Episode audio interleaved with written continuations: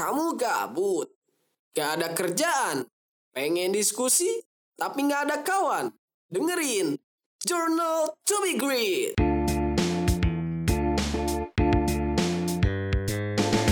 Gue pengen cerita nih. Sa dulu itu ketika SD gue pertama kali mendengar nama organisasi itu di kelas 4 SD kalau nggak salah di pelajaran PKN. Waktu itu di pelajaran PKN menjelaskan tentang organisasi. Organisasi adalah wadah bla bla bla bla bla bla. Gue cuma baru tahu kalau organisasi adalah definisinya wadah aja. Dan gue baru merasakan organisasi itu ada ketika gue SMA. Karena ketika SMP dulu itu sebetulnya jujur ya, buat sosius-sosius semua. Dulu ketika SMP ini gue orang no life. Kenapa disebut no life? Karena dulu gue nggak pernah ikut organisasi, nggak pernah ikut ekskul. Pertama-pertama ikut lah, cuma empat kali mungkin. Terus sampai kelas 9 gue nggak ikut or- organisasi apa-apa, cuma gue fokus belajar yang gue katakan sama teman-teman gue yang ngajak ekskul.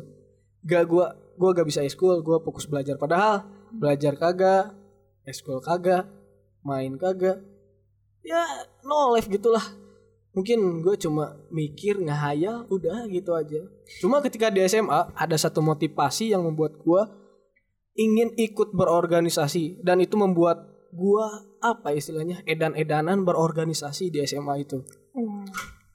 Motivasinya satu karena ada bisikan dari beberapa orang ketika SMP itu kan ketika pertama daftar ke SMP 1 Ciawi dulu itu gua kalau gak salah gua masuk ke peringkat dua itu satu satu SMP itu ketika SMP itu.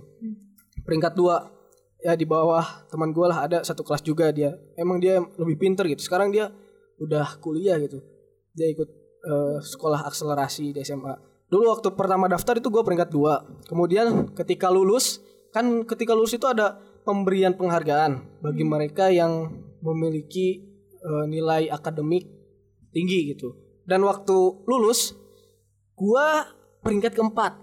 Dan itu cukup membuat gua kecewa cukup membuat gua mikir merasa tertampar dengan kenyataan bahwa gua ini gak terlalu pinter gua ini gak apa ya ekspektasi gua gitu. Bahkan gua waktu itu mungkin nggak menyadari bahwa sebetulnya gua itu gak pinter-pinter banget itu cuma gua ya bisa dikatakan kebetulan aja lah waktu SMP mungkin punya nilai yang tinggi itu atau dikesani guru. Nah setelah itu ketika di SMA, gue denger ataupun eh, ada beberapa yang bisikin karena waktu itu kan ketika kelulusan itu satu-satunya orang yang no left, tidak berorganisasi, tidak eskul, namun masuk 10 besar nilai akademik tertinggi itu adalah gue. Dan orang-orang nggak kenal siapa Muhammad Rifki Musapa waktu itu. Siapa Muhammad Rifki Musapa peringkat keempat? Gak ada yang kenal mungkin orang-orang waktu SMP itu. Nah di sana ada tamparan buat gua gitu. Kalau ternyata gua harus ekskul, gua harus organisasi. Nah ketika di SMA, gua ikut pengurus osis, kemudian ikut ekskul dan bahkan sampai ke forum osis tingkat nasional gitu. Aktif di forum osis tingkat nasional. Karena saking ter apa ya istilahnya trigger dari SMP itu sampai memberikan efek yang begitu besarnya buat diri gua sampai gua aktif organisasi itu sampai tingkat nasional. Forum osis nusantara. Kemudian di tingkat kabupaten ikatan pengurus osis tasikmalaya gitu lah. Intinya ketika satu tahun itu gua benar-benar satu tahun menjabat maksudnya ketika kelas 11 itu benar-benar aktif organisasi itu gak cuma di sekolah. Gue juga pernah jadi ketua ikatan pengurus osis setasikmalaya gitu kabupaten dan kota Tasikmalaya gitu waktu dulu itu bu. Karena ya masih ada tamparan gitu yang begitu keras yang harus membuat gua berubah gitu. Gua ngerasa belum berubah kalau misalkan gak ada impact apa-apa gitu buat diri gua dan buat lingkungan. Dan gua terus berusaha waktu itu sampai akhirnya iyalah sampai satu tahun menjabat itu bisa dikatakan gua lebih lebih banyak berorganisasi daripada belajar di kelas. Dan kelas 11 mungkin adalah puncaknya ketika gua sering banget bolos sama teman-teman gue karena kebetulan di kelas gue itu waktu waktu kelas 11 semuanya hampir semuanya laki-laki di kelas gue itu adalah ketua ekskul wakil ketua ekskul dan aktivis organisasi. Jadi ketika kebetulan ada acara organisasi maka semua yang ada di kelas terutama laki-lakinya bisa dikatakan ya bolos lah karena mempersiapkan untuk kegiatan. Dan itu mungkin sebuah pengalaman yang sangat menarik gitu. Karena sebetulnya saya gini dulu kan kelas 10 itu gue mencalonkan diri menjadi KM dan memang pada waktu itu gue punya cita-cita kalau misalkan kelas kita suatu saat laki-lakinya terutama harus menjadi orang-orang berpengaruh di SMA 1 Ciawi. Dan ternyata wow alhamdulillah ketika kelas 11 semuanya, jadi orang berpengaruh jadi ketua eskul wakil ketua eskul dan jadi aktivis organisasi lah.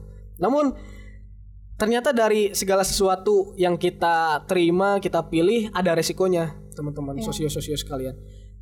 Ketika kelas 11 ketika kita sudah menjadi ketua eskul tiba-tiba gimana ya keakraban dan kedekatan kita dalam ikatan kelas itu menjadi lebih renggang gitu. Karena Iya. kita fokus masing-masing pada organisasi yang kita pimpin masing-masing gitu. Waktu kelas 11 itu.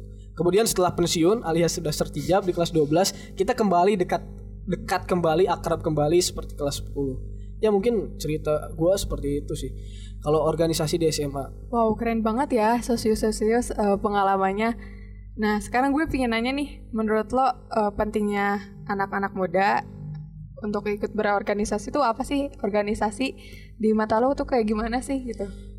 kalau kalau kata gua kalau menurut gua organisasi itu adalah kalau ibaratkan makanan seorang manusia itu membutuhkan gizi manusia itu membutuhkan karbohidrat protein lemak mineral yang harus seimbang nah begitupun otak mental pikiran fisik kita gitu kita harus seimbang mendapatkan asupan-asupan yang berupa kapan saatnya kita belajar akademik, kapan saatnya kita belajar perjuangan, kapan saatnya kita belajar berorganisasi. Nah, ketika gua SMA ini, gua belajar akademik di kelas, gua belajar kehidupan di organisasi. Karena tidak bisa dikatakan tidak gitu kalau misalkan organisasi itu memberikan pelajaran tentang mikro kehidupan gitu. Ya, ya nggak apa-apa misalkan di, diibaratkan mikro kehidupan. Karena memang yang gua rasakan selama menjabat kebetulan dulu dulu juga gua pernah jadi ketua osis di SMA dalam satu tahun gua menjabat mungkin satu tahun itu adalah satu tahun yang paling lama menurut gua. Karena gimana ya kalau orang-orang itu kan biasanya kalau mereka merasa nyaman justru waktu itu akan terasa cepat gitu. Tapi kalau gua di satu tahun itu gua sangat nyaman sekali gua sangat tertarik gua sangat bersyukur sekali gitu ketika gua berorganisasi. Dan satu tahun itu sepertinya terasa lama sekali gitu. Karena mungkin nggak tau lah orang-orang persepsinya gimana tapi kalau gua karena gua nyaman entah kok ini satu tahun terasa lama sekali gitu. Karena mengapa terasa lama? Karena memang banyak program kerja waktu itu yang bisa dikatakan besar yang mungkin kalau sekarang setelah gua sertijab tiga hari itu menurut gua hari ini nggak terasa apa-apa gitu. Kalau dulu misalkan satu hari aja itu terasa agak lama. Persiapan satu hari itu udah cukup dikatakan lama waktu itu gue gue ketika menjabat. Karena banyak program kerja program kerja dulu yang lumayan cukup besar terutama ketika gue udah di kelas 12 sih udah menuju sertijab ada dua kegiatan besar yang di apa ya yang, yang diselenggarakan di satu bulan yang sama gitu. Kegiatan pelatihan. Pertama pelatihan kepemimpinan internal untuk staf osis dan kegiatan keduanya bersama ekskul gitu. Dan itu di luar sekolah gitu. Itu pertama kalinya gue sama teman-teman gue untuk nyewa bis. Berapa bis dulu itu ya? Dek berapa bis dulu? Kita 5 6 ya sekitar 5 atau 6 bis lah. Waktu itu yang booking bis dan segalanya itu osis yang ngatur kita yang ngatur gitu. Itu adalah pengalaman pertama mengadakan acara jauh dari sekolah gitu. Dulu kita ngadain acara di Cikalong Cikalong di Kabupaten Tasik bagian selatan. Di pantai lah kita mengadakan acara pelatihan bersama pengurus ekskul di pantai. Dan itu wah gimana ya? Waktu itu dalam satu bulan yang sama kita melaksanakan mempersiapkan dua acara yang berbeda gitu. Dan waktu itu sangat dibutuhkan sekali people management yang harus apa ya harus terukur dan memang bisa dikatakan harus adil gitu waktu itu. Dulu gua waktu itu eh, gua punya dua wakil ketua. Waktu itu salah satunya gua fokuskan di kegiatan internal di sekolah dan satu lagi gua fokuskan di kegiatan yang di Cikalong itu. Jadi waktu itu ada dua tim di kepengurusan gua itu sebetulnya di angkatan gua di waktu itu ketika kelas 12 itu kan pengurus kelas 12 dibagi dua ada yang fokus ke acara internal dan acara eksternal. Dan gua harus fokus kedua-duanya. Karena tidak mungkin kalau misalkan salah satu saja yang jalan karena sudah direncanakan bahwa ada dua kegiatan yang harus jalan di bulan yang sama. Dan oleh karena itu waktu itu mungkin agak terasa berat juga buat gua sendiri gitu karena harus membagi pikiran, membagi waktu, membagi kesempatan supaya kedua acara bisa ter, eh, bisa berjalan dengan lancar. For your information waktu itu jaraknya itu antara kegiatan pertama dan kedua itu cuma satu minggu. Bener-bener cuma satu minggu. gitu. Kegiatan pertama itu dilaksanakan di sekolah selama tiga hari dua malam dan kegiatan keduanya itu dilaksanakan di Cikalong selama dua hari satu malam. Ya cukup menguras biaya juga sih sebetulnya waktu itu kita istilahnya harus menentukan strategi yang tepat untuk mengatur uang waktu itu karena kita membutuhkan budget sekitar 30 juta lebih waktu itu. Dan alhamdulillah dalam waktu seminggu itu sebetulnya seminggu sebelum kegiatan di Cikalong itu kas kita itu masih 500 ribu loh. 500 ribu sebelum satu minggu sebelum kegiatan di Cikalong tersebut diselenggarakan. Namun alhamdulillah 30 juta yang kita butuhkan dapat terkumpul dalam waktu satu minggu dengan berbagai kebijakan dan strategi dan hingga terlaksana kegiatan di Cikalong tersebut yang mungkin itu adalah kegiatan yang paling berkesan selama hidup gua selama kalau misalkan umur gua sampai 100 tahun mungkin sekarang 18% hidup gua selama 18% hidup gua. Satu yang paling berkesan itu adalah ketika kegiatan di dalam satu bulan itu kegiatan pelatihan internal dan eksternal itu Waduh, luar biasa banget ya pengalamannya. Dan semoga kita juga eh, menjadi lebih semangat untuk berorganisasi, untuk bersosial, untuk memperluas eh, sosial kita. Iya benar. Kalau kamu sa, gue pengen nanya nih. Kamu kan dulu MPK, terus kan kita juga samalah di bawah naungan staff OSIS gitu. Kenapa kamu dulu keluar dari MPK? Jadi sebenarnya gue tuh masih pengen lanjut ya, cuman karena eh, izin orang tua. Nah, jadi Mm-mm.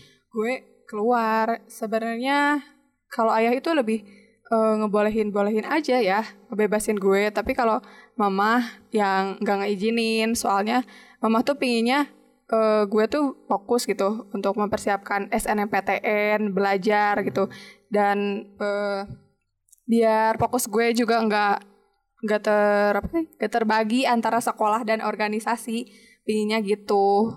Iya iya. Terus sih. Iya benar juga sih.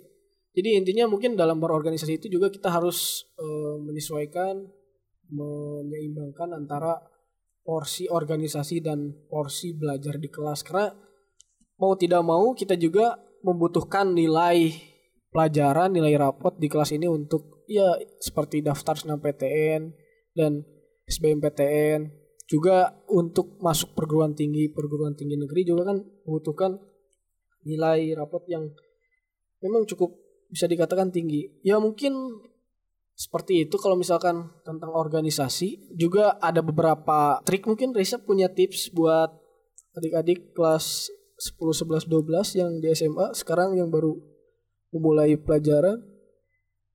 Eh, gimana ya? Paling gue tipsnya tuh ke ke ke anak-anak SMP deh, ke anak SMP kelas 2 kelas eh, berapa sih? 9 yang Iya. mau meneruskan SMA dalam memilih jurusan. Jadi kalau bisa eh, kenalin dulu diri kita, apa yang kita suka, apa ilmu yang mau kita perdalam, eh, jangan ikut-ngikut teman gitu. Jadi paling gitu sih. Terus apa ya? Buat yang di SMA paling kalau yang aktif berorga- berorganisasi harus bisa eh, memanage waktu, terus tahu mana yang harus diprioritasin dan tanggung jawab sama tugas-tugas di organisasinya tanpa harus menya- menya- mengenyampingkan tugas-tugas di sekolah gitu. Iya, benar benar. Buat anak-anak SMP jangan lupa kata Kak Sasa. Ya mungkin terakhir dari gua pesan buat teman-teman sosio-sosio semua yang sedang di SMA baik itu kelas 10, 11 atau 12 teman-teman harus bisa menyeimbangkan antara porsi sekolah belajar di kelas dan porsi untuk berorganisasi supaya kita bisa mendapatkan hasil yang maksimal ketika lulus sekolah tersebut. Kita bisa lolos masuk ke perguruan tinggi yang kita impikan dan akhirnya kita bisa membanggakan orang tua, membanggakan diri kita sendiri. Amin. Betul. Dan satu tips lagi buat teman-teman kelas 12 sekarang, teman-teman dengarkan. Teman-teman harus sudah mulai fokus fokus untuk belajar untuk persiapan SBMPTN tahun depan karena yang gua rasakan di tahun ini sebetulnya gua persiapan SBMPTN itu cukup telat. Mulai persiapan itu di semester 2 kelas 12 di bulan Januari. Hingga ketika di semester 2 itu kalau ditotalkan gua nggak sekolah itu hampir satu minggu lah tujuh hari.